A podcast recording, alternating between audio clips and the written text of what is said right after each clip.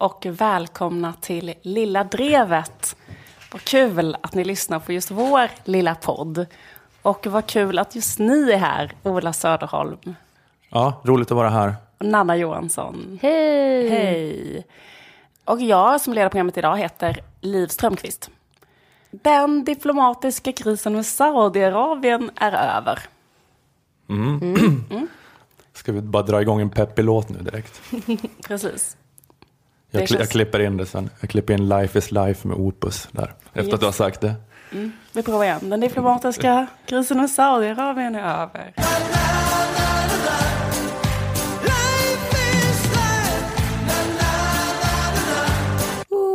Nej, men ehm, ambassadören är tillbaka igen i Stockholm. Han har varit borta lite grann.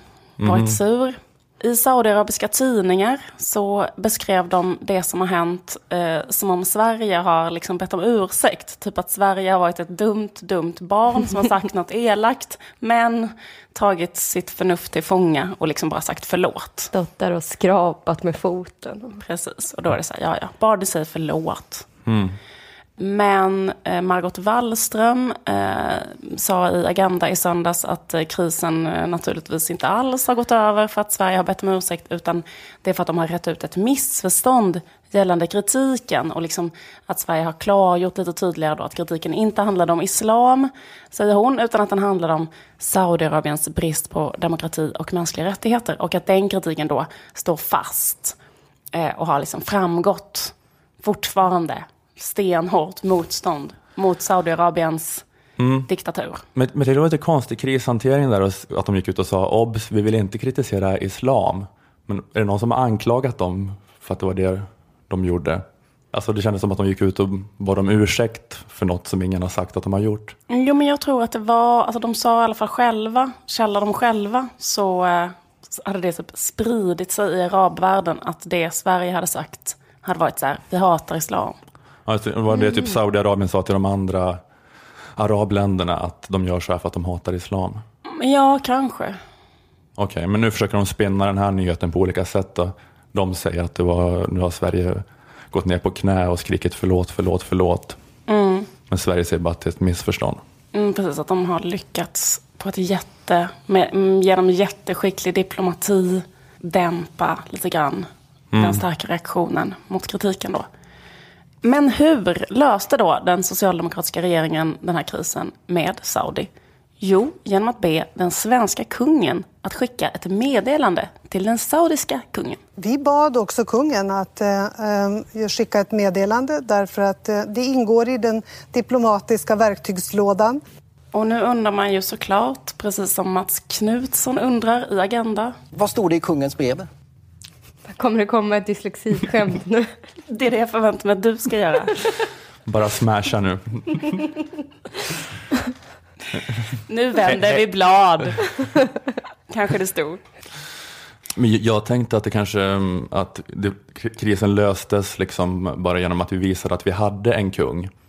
För då förstod Saudiarabien att vi med medeltida, när vi säger medeltida så betyder det en, att då är det en komplimang. De är inte helt, de är inte helt moderna. Nej, Precis, jaha de har en kung, så medeltida är det snällaste man kan säga till någon i Sverige. Mm. Eller kanske han bara sa den här gamla grejen, nu vänder vi blad. Nu vänder vi blad, så som ni brukar göra när ni läser i era tidningar. Nu går vi vidare, så som ni gör när ni går förbi en saudisk gästarbetare som blir misshandlad av sin arbetsgivare. Vi går vidare och låtsas som ingenting har hänt. Det var sån eh, stenhård satir i det brevet alltså.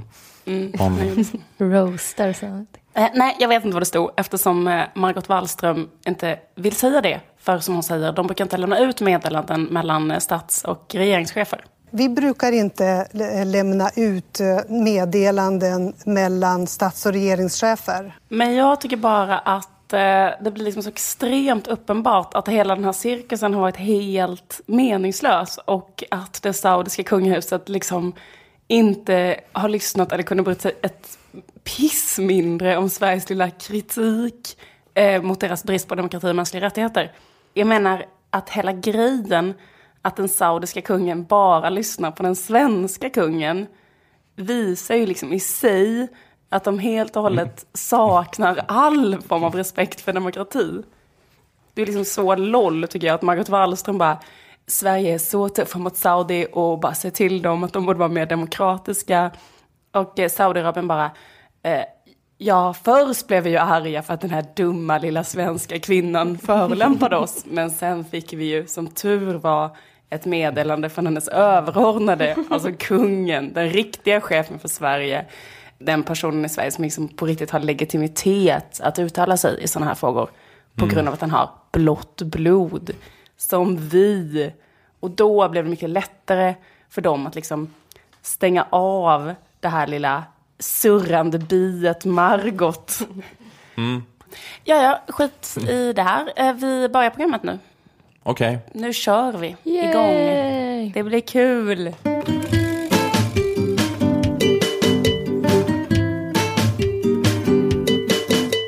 Jag är ganska intresserad av Skandinavien. Okej. Eh, det är ett rätt nytt intresse. Ja. Förr var jag i likhet med de flesta andra svenskar en sån som aldrig någonsin tänkte på de osvenska delarna av Skandinavien. Menar du Sameland? Nej, jag tänkte i första hand på eh, områden som Norge och Danmark. Eh, nej, men du vet, man tänker lite på de andra skandinaviska länderna att, att de är bara som Sverige fast ännu lamare. Känner ni igen det här? Vem bryr sig? Eh, Snäpp, ja. Snäppet ännu Så, töntigt. så känner jag med, med Norge, men inte med Danmark. Ja, just det. Eh, men, eh, ja, men i alla fall, jag har nog tänkt så lite på Danmark förut också, men jag börjar märka att det här inte är hela sanningen. Att de kan vara ganska intressanta, de här länderna. Eh, Jag åkte tåg till Berlin förra veckan. Då fick jag åka igenom en osvensk del av Skandinavien eh, under ganska eh, lång tid av resan, eh, Danmark då.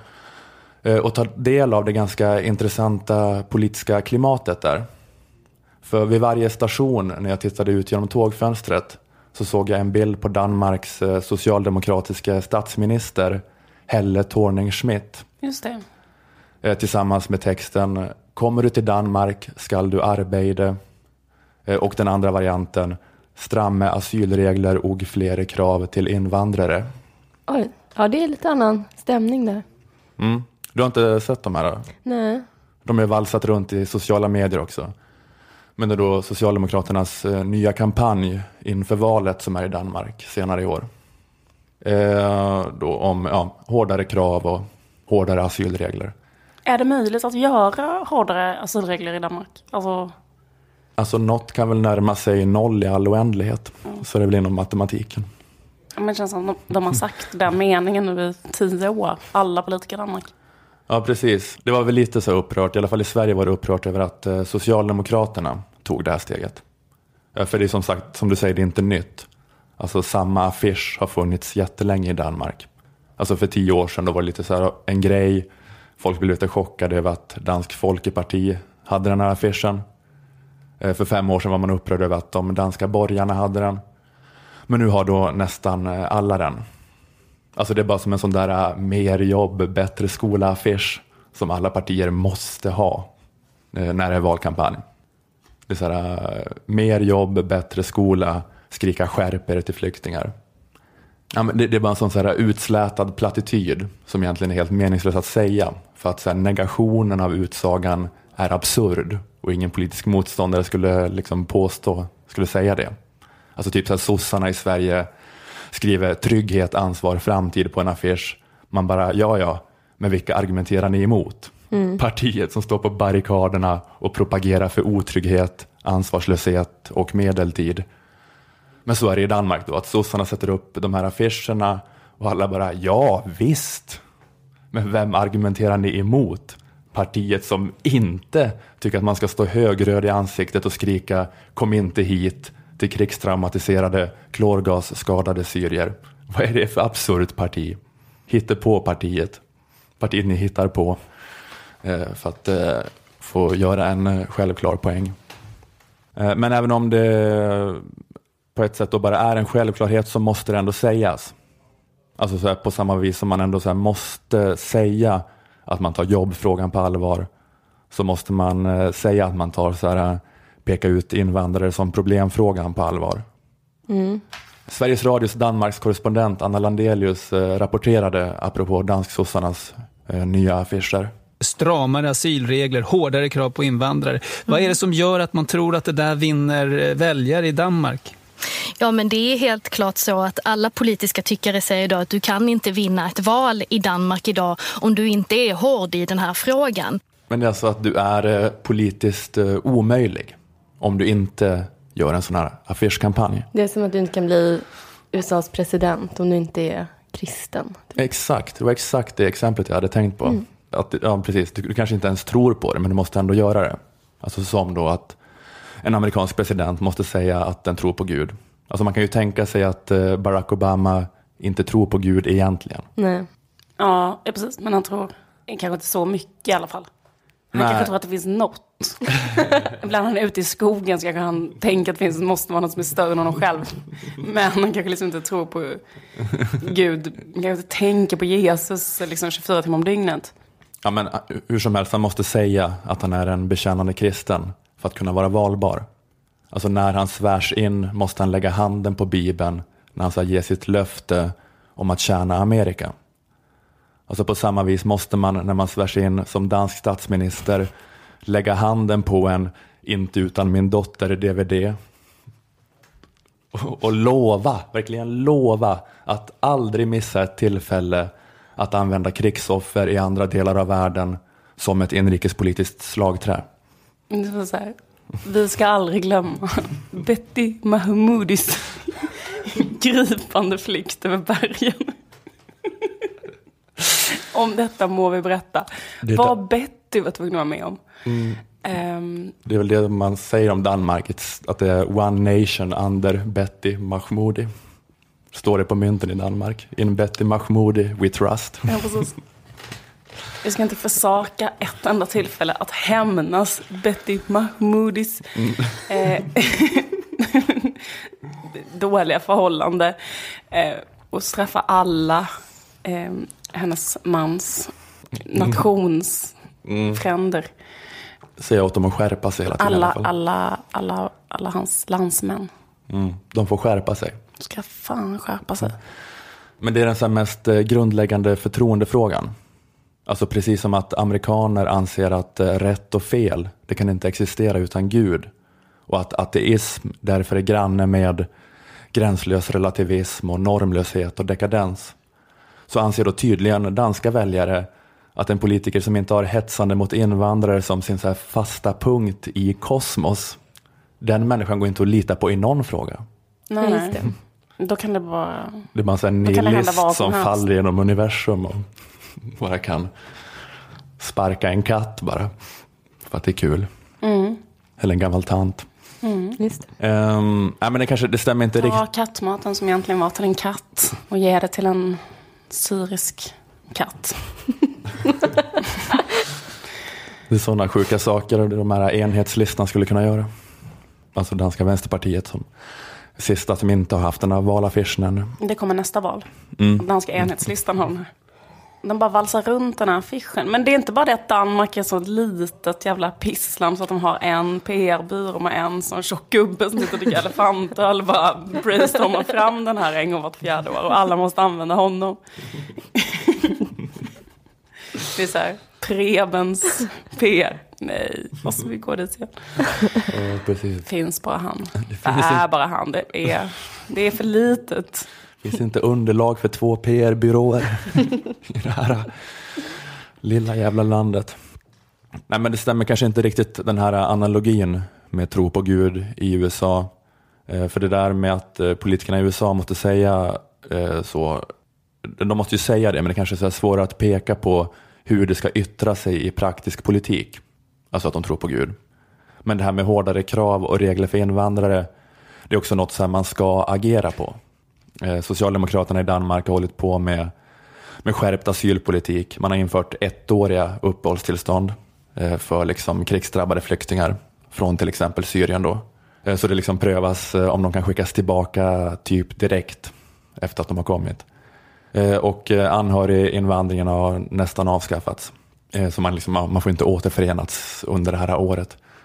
Jo, men det var så en intressant eh, intervju i danska nyhetsmagasinet Deadline för några månader sedan som jag eh, råkade se. Det danska nyhetsmagasinet Deadline, känt från tidigare avsnitt av Lilla Drevet, eller? Är det? Ja, precis. Jag pratade om hur Danmark reagerade på att eh, det klipptes i Pippi. Det var det deadline som Precis. var framme. Mm, mm. Jag tror att det var då jag råkade se det här också. Men det var Mette Reisman, danska socialdemokraternas eh, talesperson i invandringspolitik, eh, som intervjuades. Eh, Och programledaren hade vinkeln, eh, varför tar vi emot så få flyktingar? Alltså bara som ett så kul experiment hade de den vinkeln. Alltså vi testar som en rolig hjärngympa att leva i crazyland och inte ha SD-problembeskrivningen av verkligheten. Bara i tio minuter, prova det. Se vad som händer. Så han liksom så frågade om det är rimligt att Danmark tar emot eh, så oerhört få flyktingar. Det var så att ja, men vi tar emot mindre än Sverige, det är väl en sak. Men vi tar emot färre per capita än Tyskland, Holland, Norge, Schweiz, Bulgarien. Eh, Är du säker på att det är helt, helt solidariskt att vi tar så oerhört lite ansvar för flyende syrier? Eh, Men då frågar han bland annat om det här med sossarnas införande av ettåriga uppehållstillstånd. Alltså Sverige är ju permanenta, vet ni kanske.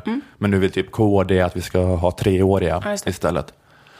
Eh, Som de har i Tyskland och Norge. Jag tror att det är det vanligaste. Eh, Men Danmark har bara ettåriga.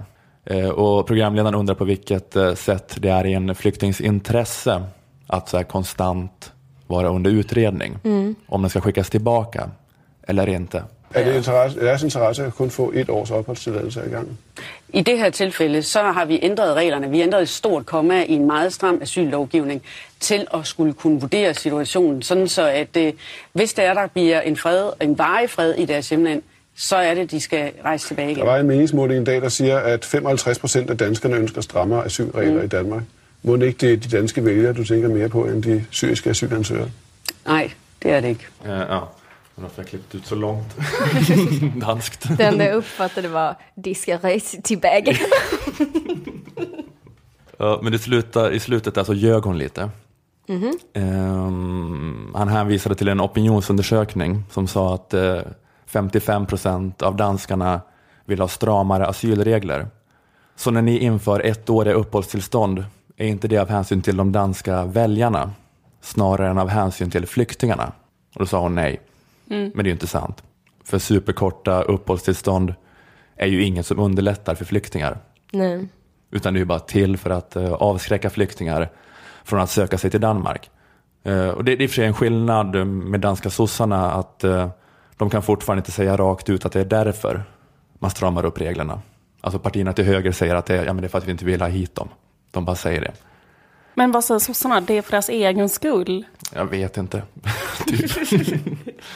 Jo, men jag tyckte bara att det var något intressant det här med att han så lyfter den här frågan i vems intresse eh, sägs eller görs saker i invandringsfrågan. Eller, för det känns som att eh, debatten så lätt glider iväg så att det, så här, det helt glöms bort att flykt från krig är också ett problem för den som flyr. Alltså det kändes som att i den här intervjun var det första gången på flera år som Mette fick reflektera över att ett krig i Syrien, det kan vara ett problem för syrier. Alltså det är inte bara ett problem för det danska samhället.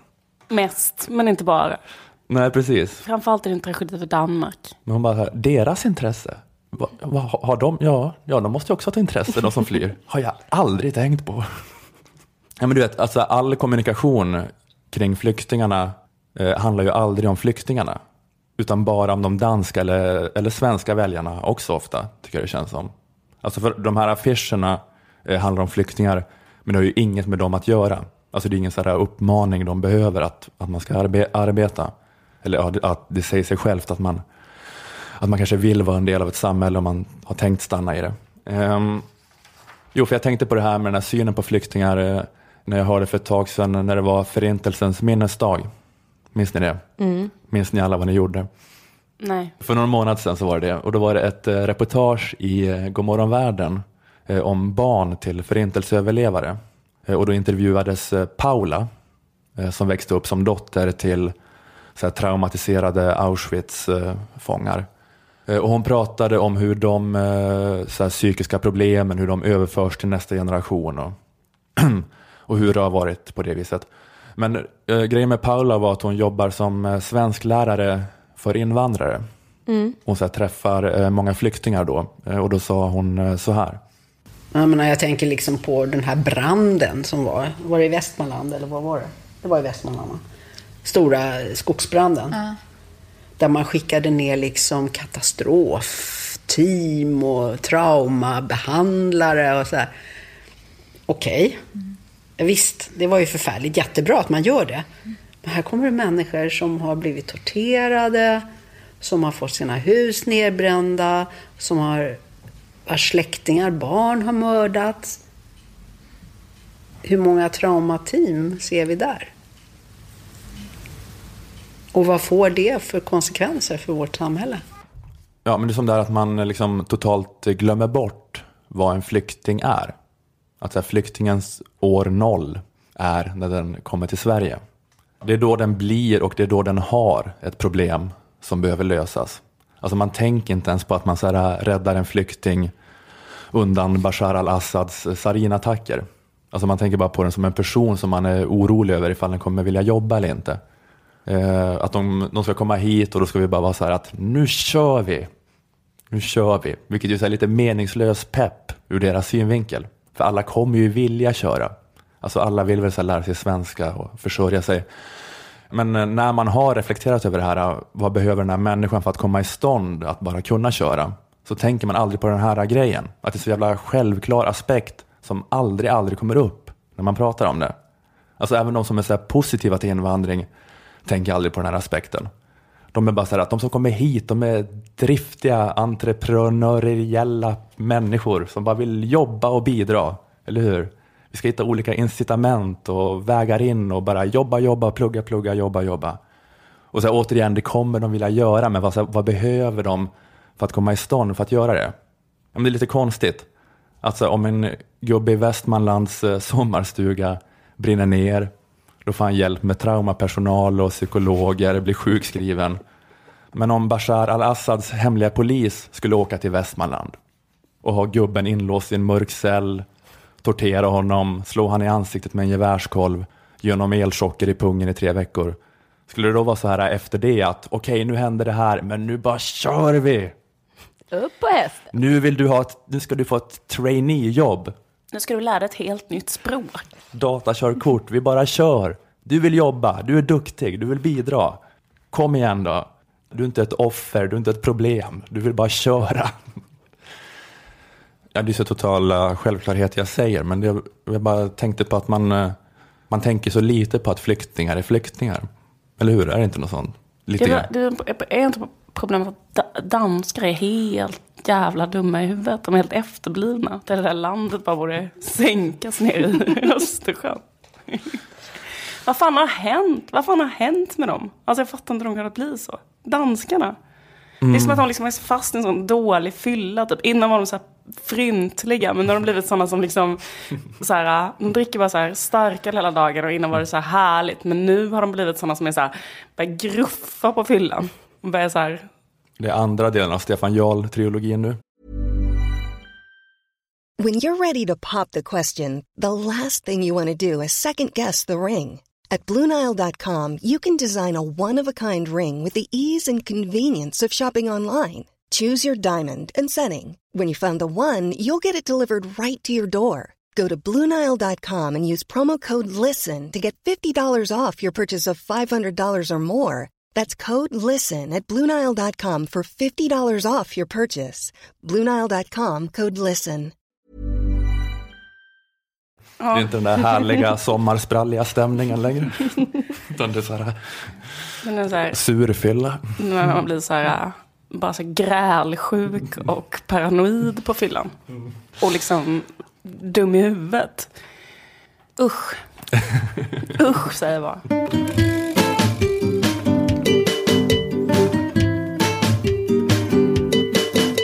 Den här podden eh, hade inte gått att göra om vi inte hade haft en sponsor.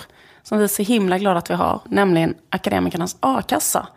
Och det som är så bra med att ha Akademikernas A-kassa som sponsor är att vi genuint tycker att det är bra att vara med i en a-kassa. man kan ju vara med i vilken a-kassa som helst. Men om du är akademiker så passar det bra att vara med i akademikernas a-kassa. Eller hur? Du behöver aldrig byta under hela livet. Nej. Du kan vara akademiker hela tiden. Men du kanske har olika jobb. Praktiskt. Mm. Så att eh, om du eh, inte är med i någon a-kassa så gå med till exempel i akademikernas a-kassa. Och om du har gjort det på grund av att du har hört det i Lilla Drevet så skriv gärna det på sociala medier så att vi kan sprida den här härliga a-kasseinspirationen eh, till folket. Då blir man trygg om man är arbetslös och det är också solidariskt. Läs mer om hur du gör för att gå med på aea.se.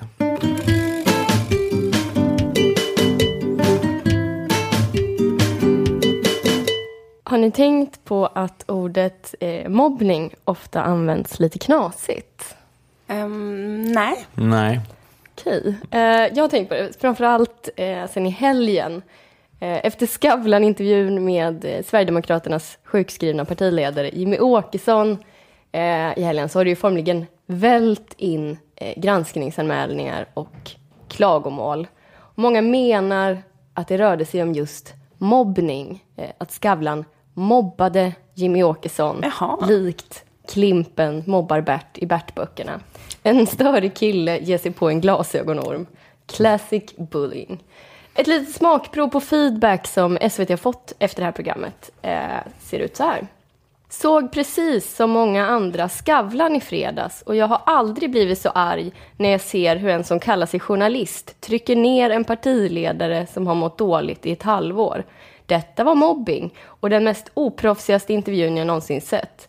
Om inte Norrbaggen eller ni SVT ber om ursäkt offentligt till Jimmy så har ni tappat en Skavlan-tittare för alltid. Skäms på er bägge två.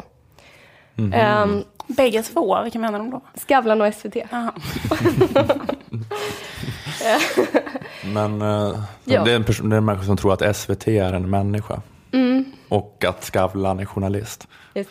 Men mobbning alltså. Eh, eh och, och- mobbning då som verkar vara särskilt illa med tanke på att eh, Åkesson är sjuk. Istället för att ställa kritiska frågor eh, till den här sjuklingen borde Skavlan bara ha omfamnat honom, bjudit honom på sin mammas recept på hönsbuljong, laddat ner en hel säsong av Downton Abbey som de kan mysa till. Um, så ska man behandla någon som är sjuk, eh, eh, tycker de här tittarna som eh, anklagar Skavlan för mobbing. Jag, jag, jag Tänk- såg faktiskt inte den här intervjun. Jag, Nej. jag har fortfarande inte sett den. Vilket kanske är eh, tjänstefel när man har en sån här slags podd. Men det bara kändes som en oerhörd ofeeling inför det. Och, och slå på SVT Play och titta på den. Varför? Jag vet inte, jag bara jag orkar inte. Nej. Orkar inte mer sån eh, SD. Jag vet inte. Men, eh, men jag kan inte bedöma hur, hur mobbande det var. Så det var det jag Nej men menar. alltså, som jag kommer komma till kanske lite senare, men eh, Skavlan var hård för att vara Skavlan. Mm. D- gjorde väl det helt okej så. Mm. Eh, Jimmy, lite skör. Men det som är konstigt är ju, jag har inte sett det heller, men jag tänker så här, i ett program som liksom är väldigt så här mysigt, då blir det också konstigt, alltså för jag menar, han måste ju vara, ställa lite kritiska frågor och så, eftersom det är eh, en liksom, man tänker sig att det kanske egentligen borde vara då liksom en politisk journalist som har intervjuat honom på något annat sätt. Men det där är ju en trevlig myssoffa. Och Mm. då blir det ju jättekonstigt om den mysfarbrorn ska hålla på och skjutgärna sig mot en gäst helt plötsligt. Eller var det inte det som kanske blev konstigt när man tittade? Jo, att han borde typ inte varit med hela, i programmet överhuvudtaget. Det är som att han skulle vara med så här, nu ska han vara med i Fångarna på fortet, men just Jimmy, eftersom det ändå känns Han får lite bara vara hos känsligt, spindlarna. Han får vara inlåst bland spindlarna, den här dvärgen säger till honom och konfronterar honom med gamla rasistiska uttalanden han har gjort.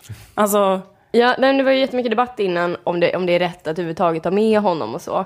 Jag har inte orkat liksom fundera så mycket på det, utan mest eh, fokusera på de här människorna som, eh, eh, som är så himla ledsen över den här mobbarstämningen Ja. eh, som de upplevde.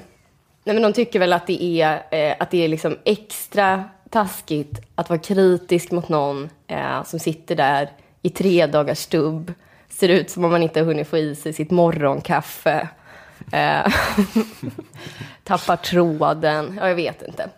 Det här med att något är mobbning är ju väldigt vanlig kritik som riktas, eh, inte bara mot journalister, utan även mot oss eh, så kallade satiriker. Eh, det vet man ju själv när man har sagt något om eh, till exempel en politiker i till exempel radio, eh, att ganska många vill upplysa en om att man är en nedrig mobbare.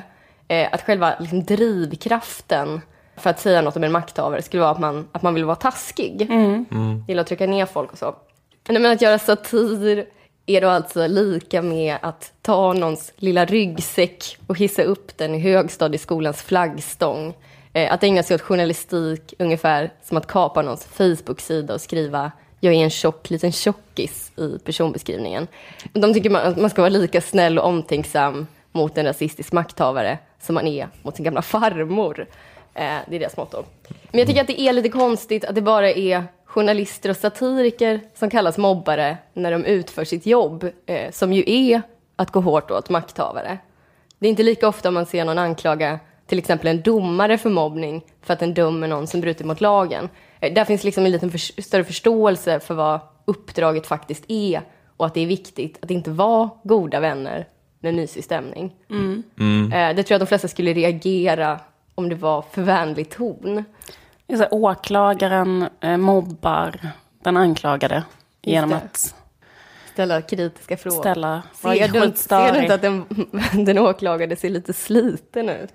Sluta förstöra den trevliga stämningen i rättssalen. Just det.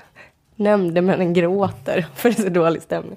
Eh, ja, men, grejen är att det, det känns som att det är, folk har liksom missförstått det journalistiska och det satiriska uppdraget. Eh, och det är såklart eh, inte kanske folk som lyssnar på den här podden som har gjort det. Men jag tycker det vore intressant att fundera på varför det ändå är så många som gör det. Eh, som inte fattar att det viktiga är kanske att liksom våga gå i clinch med makthavare. Men varför liksom folk fortsätter tolka allt som inte är insmickrande som eh, mobbning. Och en teori är det som du eh, var inne på, Liv, eh, att det är lite extra konstigt när det blir dålig stämning i Skavlan. Ja. Eh, ett program där en kritisk fråga till en makthavare i vanliga fall kanske är hur hinner du egentligen med allt? Eh, fast på norska. Varje gång Skavlan frågar något annat än hur hinner du egentligen med allt så vill tittarna typ ringa BRIS för det är så jobbig mobbningsstämning. Men om man inte bara vill skylla på Skavlan så kan man skylla på media i stort. Det finns ju bara en handfull program som på riktigt kanske så ställer makthavare mot väggen. Typ eh, Agenda, Studio 1, några till. De har kanske inte lika mycket tittare. Eh, De har kanske Ola Söderholm och några till. Men de program som folk faktiskt kollar på där makthavare får utrymme eh, kan ju till exempel vara morgonsofforna där politiker får kritiska frågor som hur smakar den här muffinsen? Och vill du ha en muffins till? Hur håller du kärleken vid liv med din fru? Eh, men så jag tänker att folk bara är liksom ovana med att se så riktig journalistik, eh, eller då satir, eh, och- liksom inte känner igen den när den kommer. Om man är van med supertrevlig solskenstämning, eh, där makten och tredje makten hela tiden sitter och gnuggar näsor med varandra, eh, så kommer man ju såklart tolka allt som inte är så som chockerande supertaskigt. Eh, men oavsett varför folk är så här hypersensitiva när det kommer till dålig stämning så tycker jag man ska tagga ner med att använda just ordet mobbning. För jag tänker att det måste vara lite kränkande för någon som faktiskt utsätts för mobbning på riktigt. Eh, att höra att det här med att vara mobbad också kan vara att lyfta 90 000 i månaden trots sin sjukskrivning och få helt rimliga frågor om sitt offentliga uppdrag i ett jättestort tv-program. Man måste ju känna att ordet har blivit lite väl urvattnat då. Ja. Men så här, organisationen Friends, liksom de jobbar inte med Sverigedemokrater som har blivit omnämnda på Aftonbladets ledarsida framförallt. Nej, precis. Och det är filmen Återträffen Jimmy. Om hur han sen eh, eh, inte blir bjuden med de andra partiledarna. Det kommer kanske inte bli en En film som får så jättemycket priser. Det kommer inte bli en Guldbaggevinnare på det sättet. Nej. En film, en så här liksom reenaktad spelfilm om hur det var när Jimmy var på Skavlan. Det är ju mobbing eh, bygger ju också på att man är flera. Ja, eller hur? Då är det väl kanske snarare de 400 människorna som gav sig på Skavlan i helgen som är mobbarna. Som har granskningsanmält honom. Men för det var så i Skavlan var att, eh, att, de, att de var ensamma i studion. De var bara de två. De hade rensat alla andra gäster. Ja, precis. Det var inte som den här obehagliga situationen med eh, en Alex Schulman var med. Som var så himla hemskt. Då blev Jag han ju faktiskt mobbad Ja. av den här... Han, eh, Game of Thrones, Jamie. äh, Just det. Ja, det var hemskt. Det var inte att han, Skavlan och Game of Thrones, Jamie, satt tillsammans och sa så till Jimmy, vilka fula glasögon du har. Varför Ta skulle någon där. vara intresserad av vad du har att säga? Nej, jättesnygga glasögon. Gud vad snygga. Och så bara, skojar bara. De är skitfula. Du, det var en tjej i publiken som sa att hon tyckte det var snygg. Trodde du på det? Trodde du på det nu eller? Men det var inte så. Jag har inte heller sett det. Så... Nej, det var inte så.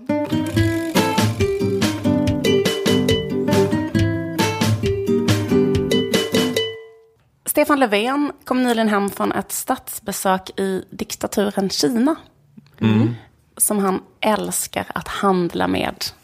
Det är lite så komiskt med utrikespolitik och diplomati. Alltså att Sverige liksom vill handla och samarbeta med och ha olika handelsavtal med olika diktaturer av ekonomiska skäl. Men för att det inte ska verka för sjukt så måste de liksom säga så här varje gång de träffar de här statsöverhuvudena. I samtalen med dem så måste de säga liksom orden mänskliga rättigheter.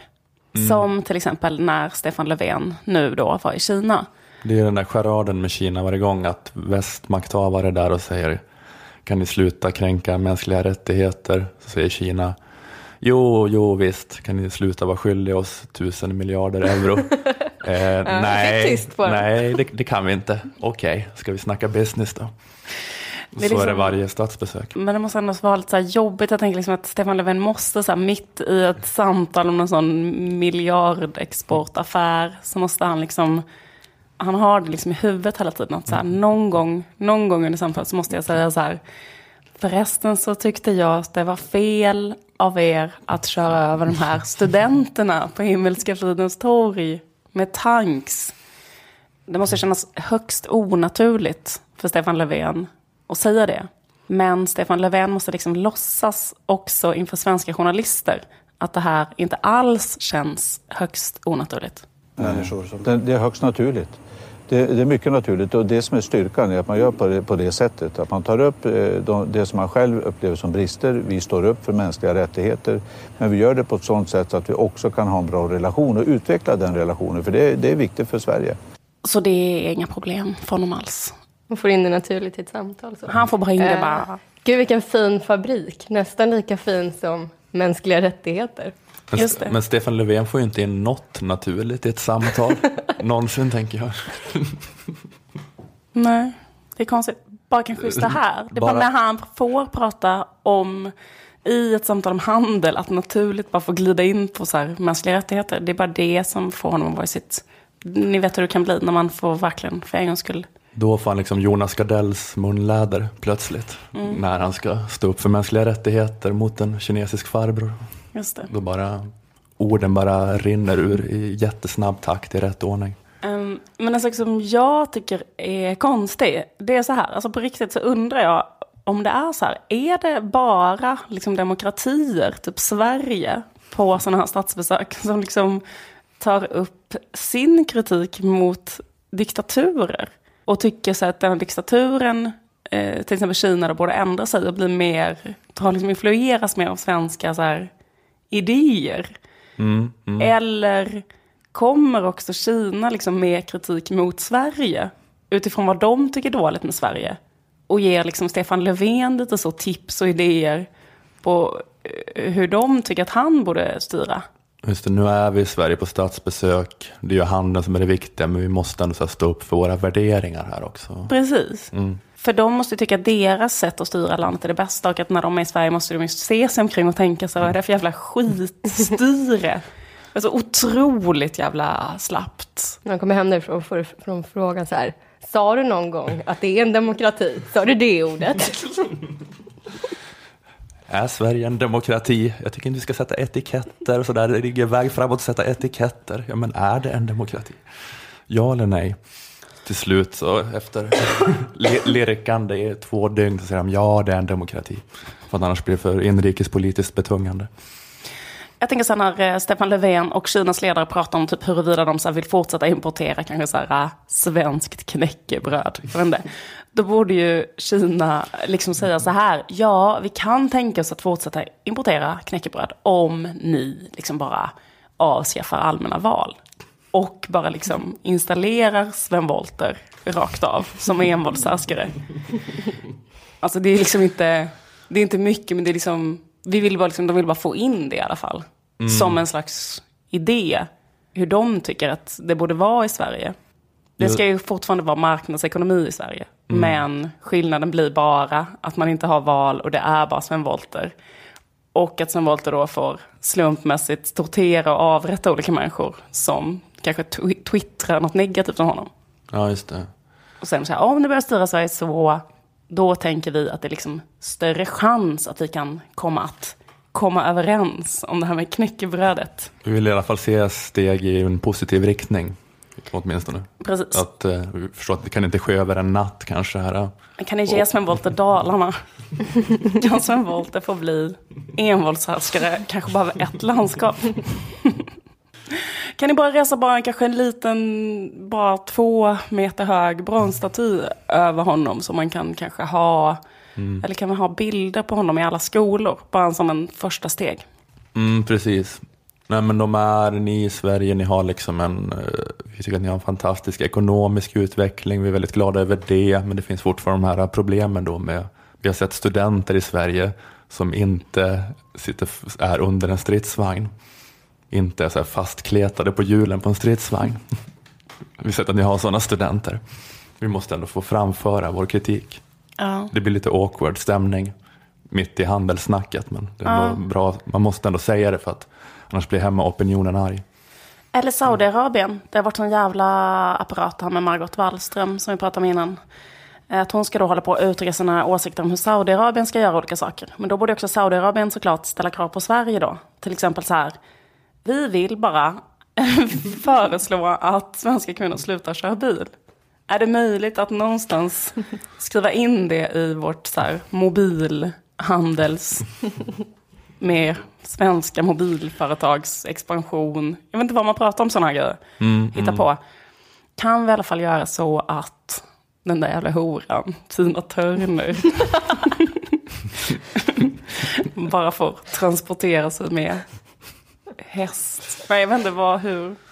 Ja fast grejen med just Tina. Turner var ju, är ju kartläsare i rally så att hon kör ju aldrig. Nej, just så att det. var, det, Ja men det är bra. Det kanske man får då. ja, kan inte alla vara som Tina Turner, borde Saudiarabien säga. Ja. Sitta bredvid en kar som kör. Eller så här, vi vill jättegärna förlänga det här handelsavtalet med er, men då känner ni- vi att det är ett absolut krav från vår sida att ni måste börja piska era bloggare. Vi vill att ni ska släppa ut Trams-Frans en gång i månaden på Sergels torg och slå honom på benen med en käpp. Och alla de hororna som mammabloggar för tidningen Mamma. Mm, Kan ni tänka er att göra det? I så fall just det. eh, så kan vi eh, fortsätta Ja, vårt precis. avtal. Men det är sånt där uh, tjafs då med mer idealistiska människor, kanske i Saudiarabien. Mer idealistiska människor inom prästerskapet som är så att hur kan vi hålla på och handla med den här regimen? Mm. Det här fortsätter ju bara med de här då opiskade bloggarna. Men då är det som att de menar, men det är då bättre att vi har de här handelsförbindelserna. Så då kan vi tror- hela tiden ha en dialog. med dialog. Så. Bojkott är fel väg att gå, utan det är liksom ja, handel och liksom utbyte av erfarenheter, det kan påverka. Precis, det är alltid bättre att ha kontakt liksom. Och så Mm. kan Sverige så här, fortsätta att förhandla och säga så här. äh, Sverige kanske säger så här, vi kan tänka oss att piska några mammabloggare på tidningen Mamma, men inte alla. Vi kan inte tänka oss att piska Ann Söderlund till exempel. Hon är för charmig, hon är för gullig, hon är omöjlig att piska. Det är för långt från vår kultur. Vi måste också respektera vår kultur av att älska en sån bohemchic virrpanna. Vi älskar henne för mycket. Saudiarabien bara, vi kräver att ni även piskar Ann Söderlund. Eller så här, okej, okej, inte Ann Söderlund. Men Kitty Jutbring. Det är vårt sista. Har man en sån lång förhandling. Du menar att om du hade varit representant för svenska regeringen, då hade du förhandlat bort Kitty Jutbring direkt? Du hade gett dem det? Absolut, Kitty Jutbrigg. Så mycket tycker jag att det här är liksom bygga, bygga fiberoptiknät i Saudiarabien-avtalet är värt. Det beror på vad man skulle få i utbyte. Men om man skulle börja eh, med någon eh, eh, av de här manbloggarna. Kanske hon den är Cecilia Blankens. Det känns inte så viktig. Ja, precis. Man säger att man, eh, alltså det är utgångspunkten i förhandlingen är att inga bloggare ska såklart bli piskade. Men man, Man kanske, har redan några namn. man kan gå. Man vet att man är redo att kompromissa bort till Cecilia Blankens. Man börjar säga tvärt nej. Men man vet att man kommer ge dem Cecilia Blankens. Man kommer kanske låta dem slå med en pinne på Kitty Jutbrink. Man kommer kanske, jag vet inte vad. Ja, men Stefan Löfven är ju en skicklig förhandlare. Han vet förmodligen vad han har i bakfickan Ja, när han går in i en sån förhandling. Mm. För att det inte slutar med något sånt att man bara förhandlat bort Ann Söderlund.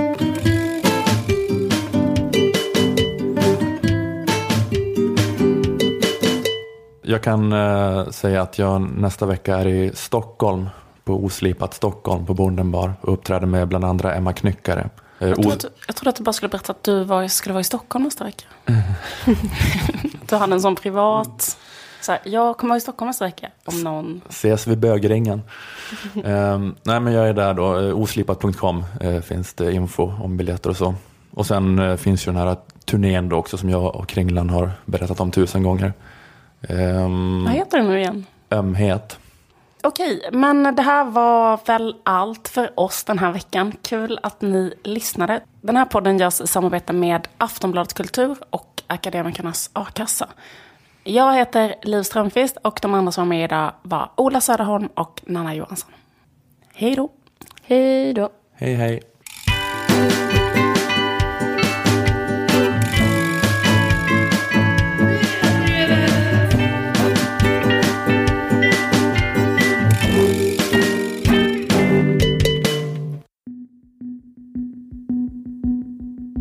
På ett telefonbord i hallen i en lägenhet i Tensta sitter en snyftande 15-åring.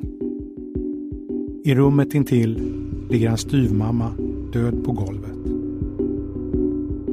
Pojken erkänner mordet och döms till sluten psykiatrisk vård. Men på gatan börjar en annan bild spridas. Viskningar om att något inte stämmer. Ett rykte som blir till en vandringssägen. Var pojken den verkliga mördaren? Mitt namn är Anders Johansson. Under ett antal torsdagar framöver ska jag försöka kasta nytt ljus på det mytomspunna mordet i Tensta. Fallet. En grävpodd från Aftonbladet.